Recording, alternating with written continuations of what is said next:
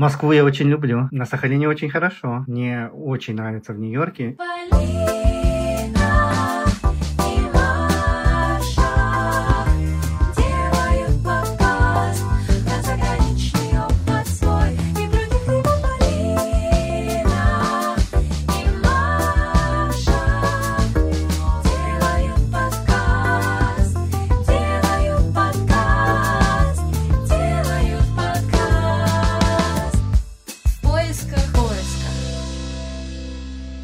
привет!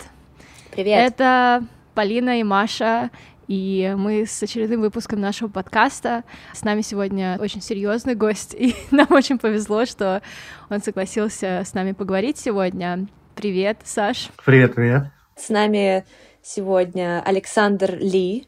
Он работает сейчас директором в швейцарском банке UBS в Нью-Йорке. И родом он сам из Южно-Сахалинска. Так далеко мы еще не заходили в нашей географии. Учился он сначала в России, в Хабаровском университете экономики и права, а затем в университете Сан-Галина в Швейцарии. Как я уже сказала, работает в UBS уже 7 лет в инвестиционном банкинге. Сначала он работал в Лондоне, а теперь в Нью-Йорке. Сейчас неудобно теперь называть Сашу Сашей. Александр. Александр, что лучше? Очень интересно, конечно, географически такой большой был переезд. Расскажи вообще, как жилось э, на Сахалине, что нравилось, что не нравилось, когда ты решил переехать, что тебя Почему? смотивировало, почему. И да, каждый раз, когда я кому-нибудь показываю, откуда я родом, все удивляются, когда смотрят на карту. На Сахалине очень хорошо. Я там провел первые 17 лет своей жизни. После этого я уехал учиться в Хабаровск. Вы знаете, я не очень хорошо учился. Я, соответственно, не имел хорошего представления о том, что я хочу делать в этой жизни, кем я буду и э, чем вообще я буду заниматься. Вплоть до того момента, когда я получил свой диплом и выпустился, и, соответственно, начал думать про свои следующие шаги. Я знаю, что довольно многие заранее знают, чем они будут заниматься, и очень рано в жизни находят свою профессию. Ко мне это пришло, наверное, постепенно и, наверное, с возрастом даже, я бы сказал.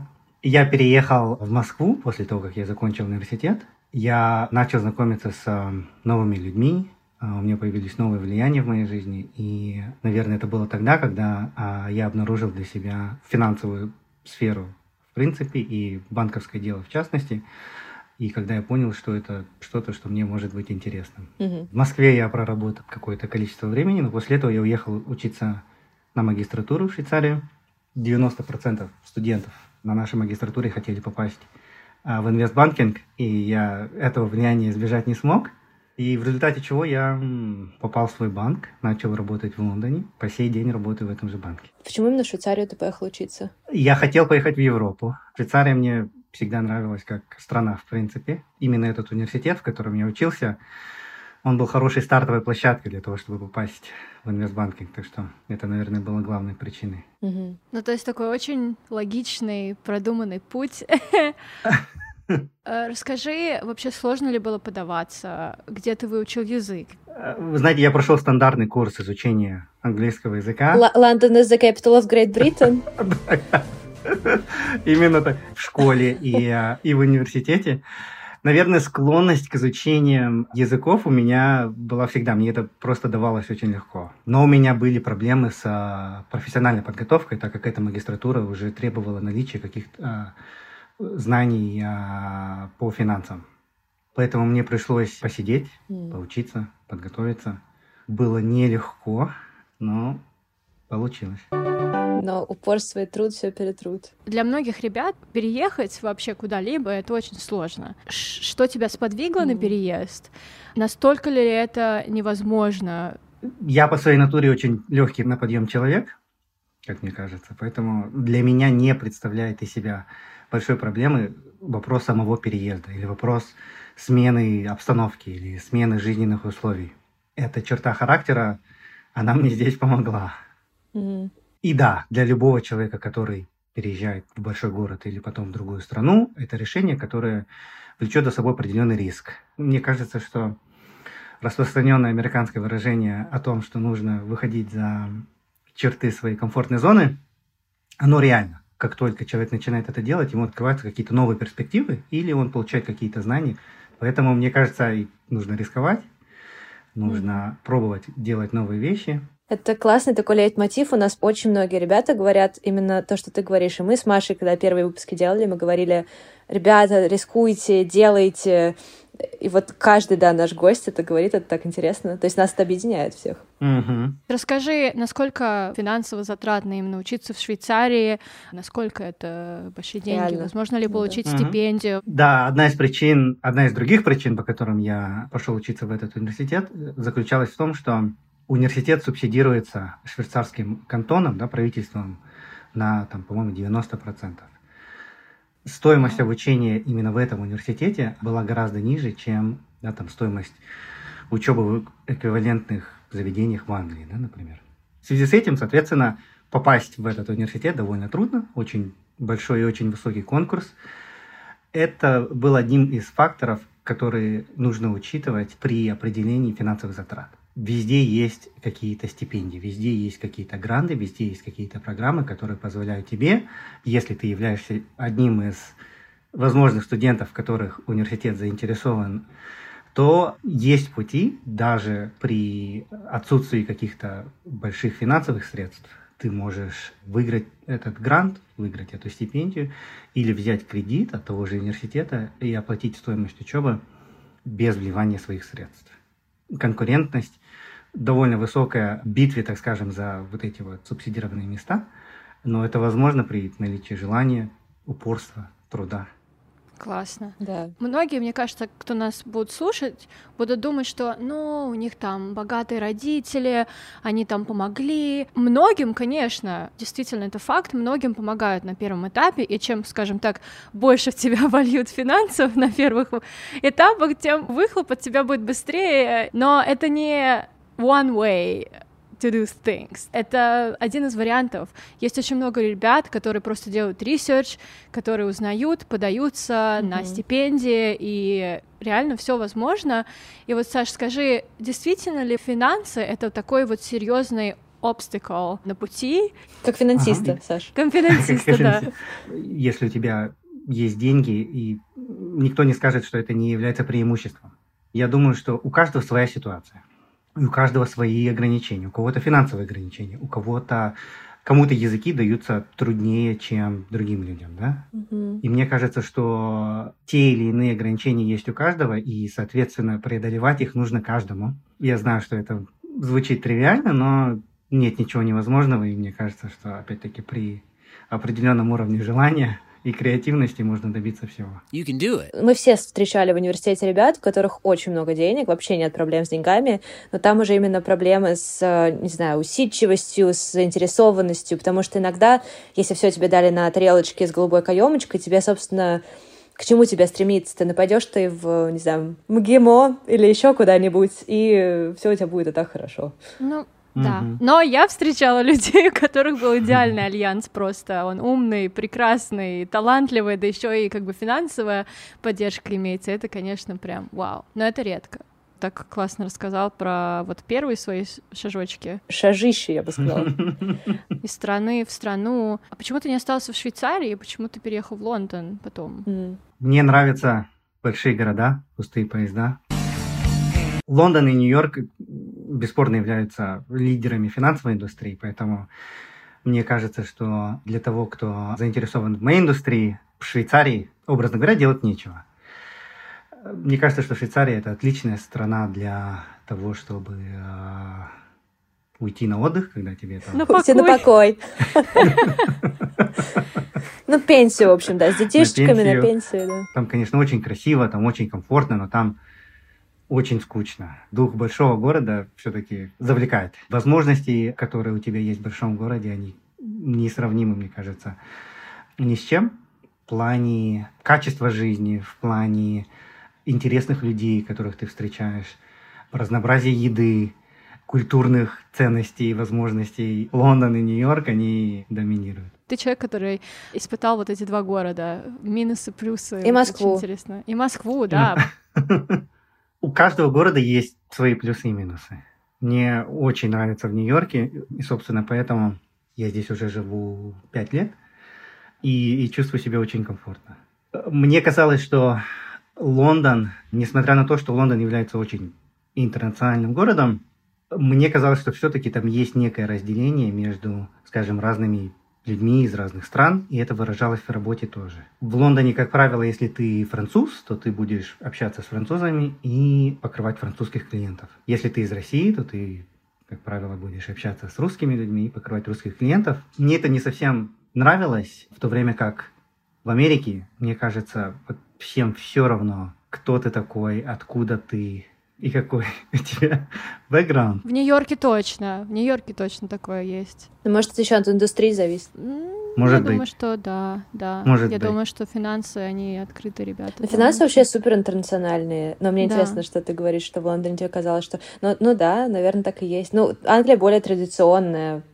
Чопорная. Им нравятся, да, эти Мгм. устои, им нравятся эти традиции, соблюдания. Мгм. Мне кажется, что американская мечта реальна. То здесь я действительно чувствую, что у меня нет никаких преград, да, все зависит от самого тебя. В России, когда я занималась творчеством, я чувствовала какое-то давление вот на свою какую-то творческую единицу. А когда я переехала сюда, я перестала чувствовать давление как бы извне, и я поняла, что единственный человек, который меня может остановить, это я сама, это мои э, собственные какие-то демоны, страхи в голове. Так что, Саш, супер, что ты это сказала. Но, кстати, я я можно... с тобой, Нью-Йорк One Love. В чем был твой посыл именно уезжать? Я знаю, ты сказал, тебе нравится Европа, там ты поработал в Европе. Тебе именно хотелось это еще пожить, где-то еще поработать? Или ты просто вообще не виделся в России? Мне хотелось еще где-то пожить и еще где-то поработать.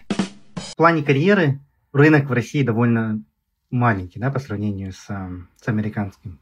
В плане инфраструктуры, в плане э, развитости рынка, в плане наличия интересных компаний, секторов экономики и так далее. Поэтому э, это не упрек в сторону России, да, мне кажется, что это, наоборот, может быть возможностью для развития, что, как правило, является самым интересным периодом становления чего-либо.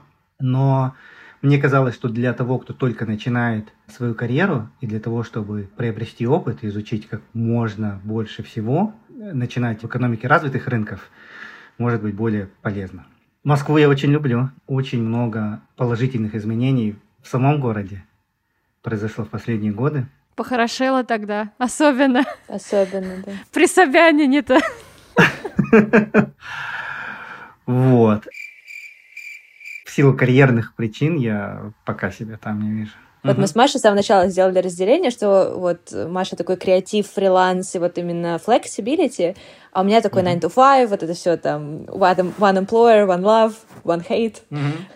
И расскажи для тебя, в чем преимущество stable job, в чем негативные стороны. Может быть, расскажи вообще, что такое профессия инвестиционного банкира, потому что, конечно, не все, наверное, знают, и в чем заключается работа. Да, вот инвести- инвестиционный, инвести- инвестиционный банкир и брокеры, это в чем разница? Вот мне интересно. Ам, это немножко другое. В двух словах описать мою работу, наверное, будет трудно, но в целом работа заключается в предоставлении консультационных услуг. Да, То есть мы являемся своего рода консультантами. Вот. И эти услуги, они предоставляются клиентам в сфере э, корпоративных финансов, выхода на рынки капитала, привлечения финансирования да, и принятия инвестиционных решений. Говоря простым языком, если нашим клиентам нужны деньги, мы им помогаем их привлечь. Если наши клиенты хотят инвестировать а, или вложить свои деньги куда-нибудь, мы им помогаем с этим процессом тоже. Я работаю с корпорациями, с инвесторами, с а, финансовыми институтами, со всеми участниками финансовых рынков, в принципе. У стабильной работы есть свои плюсы и минусы, да, это так. Наверное, по определению stable job предполагает какую-то защищенность в своем благополучии, да, в финансовом плане, может быть, в плане пользования ресурсами какой-то большой организации, в какой-то прочерченности карьеры. Мне кажется, зависит от каждого конкретно взятого человека, является ли это плюсом, является ли это минусом. Я абсолютно вижу, как, скажем, люди творческие или креативные, они будут, может быть, чувствовать себя заперты в этих условиях, да, и когда ты не можешь сделать, скажем, шаг вправо, шаг влево, и когда у тебя все преопределено, и от тебя не так много чего зависит. Я также вижу, как э, люди, которые по своей натуре предприниматели, например, они бы хотели бы сами вести свой бизнес, хотели бы сами решать, что и кому как нужно делать. И тут Для всех, наверное, по-разному. Я в банке проработал 7 лет. Мне кажется, что я все еще нахожусь на этапе своей карьеры, своей жизни, где я продолжаю учиться, я продолжаю развиваться, я продолжаю что-то новое узнавать. И мне кажется, что плюсы стабильной работы пока все еще перевешивают. По крайней мере, в ближайшем будущем а, я в банке останусь, а там посмотрим. Люди, которые работают в этой индустрии, они, как правило, очень амбициозны, очень конкурентны. То, что происходит на работе, особенно на моей работе, где ее довольно много и довольно много стресса, если перекидывать это на личную жизнь, то будет довольно сложно. Мне кажется, работу нужно оставлять в офисе. А ты к этому пришел сразу или тоже какой-то поиск был у тебя? Наверное, был какой-то поиск. Условия моей работы таковы, что какой-то уровень стресса будет так или иначе. Кстати говоря, мне кажется, что стресс это не обязательно плохое явление. Я заметила в начале карьеры, я работала всего пять лет, но все равно в начале, первые три года, может быть, uh-huh. это просто постоянный стресс, нервяк, да, и uh-huh. ты там все время на выходных об этом думаешь. А потом приходит какое-то спокойное понимание, что, в общем-то, ты профессионал, тебя, тебя работодатель нанимает для того, чтобы ты показывал какой-то результат, и, собственно, этот результат ты показываешь, все остальное, ну, как бы, tough luck, если что-то там не так произошло, мы все люди, и действительно, зачем приносить это домой в семью? Вот твой рабочий день со скольких начинается, до скольких заканчивается, uh-huh. работаешь ли ты по выходным? И следующий вопрос про визы, потому что, конечно, ты легкий на подъем все дела, но мы все знаем, как тяжело и в Англии, и в Америке uh-huh. устроиться. Как у тебя это получилось? Легально. Рабочий день а, начинается обычно в 7.30, заканчивается, может быть, где-то 9. Офигеть. В среднем. Насчет виз. Насколько я помню, мне кажется, что в Англии, если э, ты получил офер, и если работодатель хочет тебя взять, то, в принципе, не должно с этим быть э, никаких проблем. Да, ну правда, это очень тяжело, что работодатель тебя захотел взять, но да. В Америке а, сложнее с этим. Да? В Америке а, система квот – даже если работодатель хочет тебя взять, там не факт, что ты визу получишь, и это, в свою очередь, может повлиять на то, как сильно хочет тебя работодатель взять. Mm. Другой вариант э, – это перевестись. Да, что случилось со мной, например, это если ты работаешь на международную компанию, ты можешь перевестись из одного офиса в американский офис. И были довольно частые случаи, когда людей переводили, допустим, из московского офиса американской компании в, в Штаты. Соответственно, если ты учился здесь, там, по-моему, есть какие-то послабления для тех, кто только что закончил. OPT — это виза, которая дается на год. Если у тебя гуманитарная специальность, это один год. Если у тебя тег специальность, тебе дают OPT на три года. Вот это классно, да. Я знаю, что в Британии такого уже нет. В Британии была такая тема, и uh-huh. та-дам!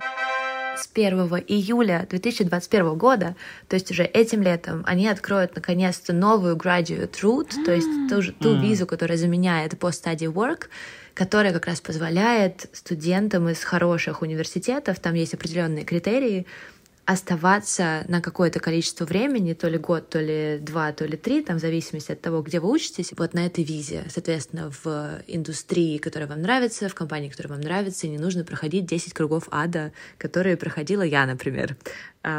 Или вот Саша. Поэтому дерзайте. Вот, да. И есть еще, по-моему, категория виз и грин-карт для людей с exceptional talent. Мой друг получил такую визу. Он сначала получил визу, и потом очень легко получил грин-карту. А в какой сфере?